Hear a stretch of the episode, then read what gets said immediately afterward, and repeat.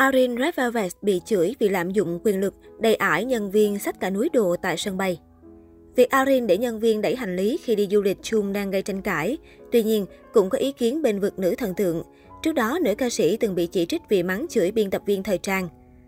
Ngày mùng một tháng tám, tờ Top Star News đưa tin Arin, thành viên nhóm nhạc Red Velvet, tiếp tục gây tranh cãi về việc lạm dụng quyền lực. Bài viết có tiêu đề Arin, một tranh cãi khác về lạm dụng quyền lực, tất cả hành lý được kéo bởi nhân viên.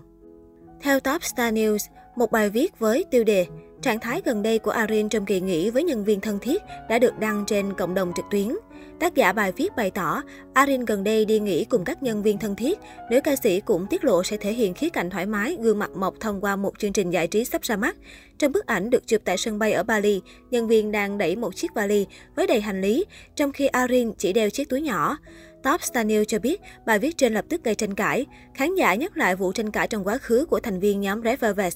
Họ tiếp tục chỉ trích Arin và cho rằng nữ ca sĩ không hề thay đổi bất chấp việc công chúng từng ném đá cô. Đây là lý do hình ảnh quan trọng. Bức ảnh này có đúng sự thật hay không? Cũng không thể phủ nhận việc cô ấy từng lạm dụng quyền lực và điều đó sẽ tác động đến đánh giá của mọi người về cô ấy. Hình ảnh của Arin đã gắn liền với việc lạm dụng rồi, bất kể cô ấy làm gì, mọi người sẽ đánh giá về quá khứ của cô ấy. Bạn gặt hái những gì mình gieo. Tôi không thấy sự khác biệt giữa những kẻ bắt nạt học đường và lạm dụng quyền lực như cô ấy. Khán giả chỉ trích Arin. Tuy nhiên, giữa những lời chỉ trích một số người bên vực thần tượng, tờ Aespa cũng đứng về phía nữ ca sĩ. Phương tiện truyền thông Hàn Quốc viết, việc kéo hành lý ở sân bay có phải một sự ô nhục không? Chẳng phải một nhân viên cũng đang lạm quyền với đồng nghiệp sao? Việc Arin bảo nhân viên đẩy hết hành lý không đáng tranh cãi. Một khán giả đồng tình, tại sao chuyện này lại gây tranh cãi? Có ai trong số các bạn chưa từng đi nghỉ với bạn bè của mình không? Khi bạn ở với bạn bè, ai là người đẩy hành lý?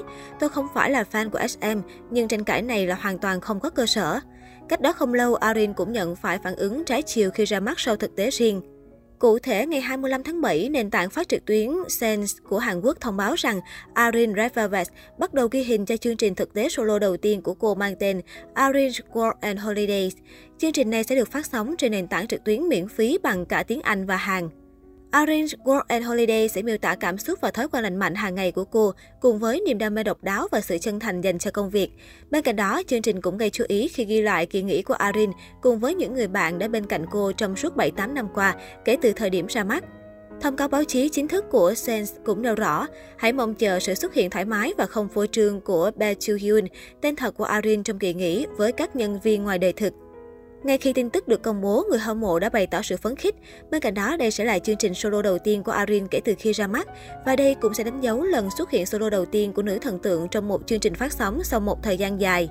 Trước đó, năm hai không hai không, Arin vướng scandal thái độ khi bị một biên tập viên nổi tiếng chỉ trích công khai. Tranh cãi này đã khiến hình ảnh của thành viên nhóm Red Velvet ảnh hưởng nghiêm trọng. Tất cả nhãn hàng mà Arin đang quảng bá đều ngừng hợp tác.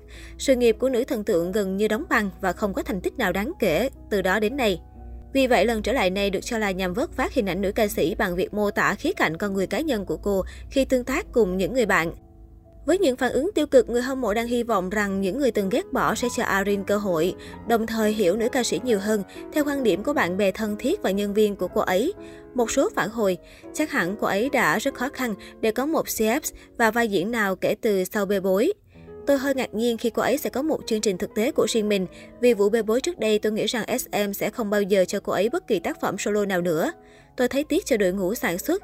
Bản thân tôi cũng tò mò Bae Chul thật sự là người như thế nào. Chắc chắn tôi sẽ xem chương trình này.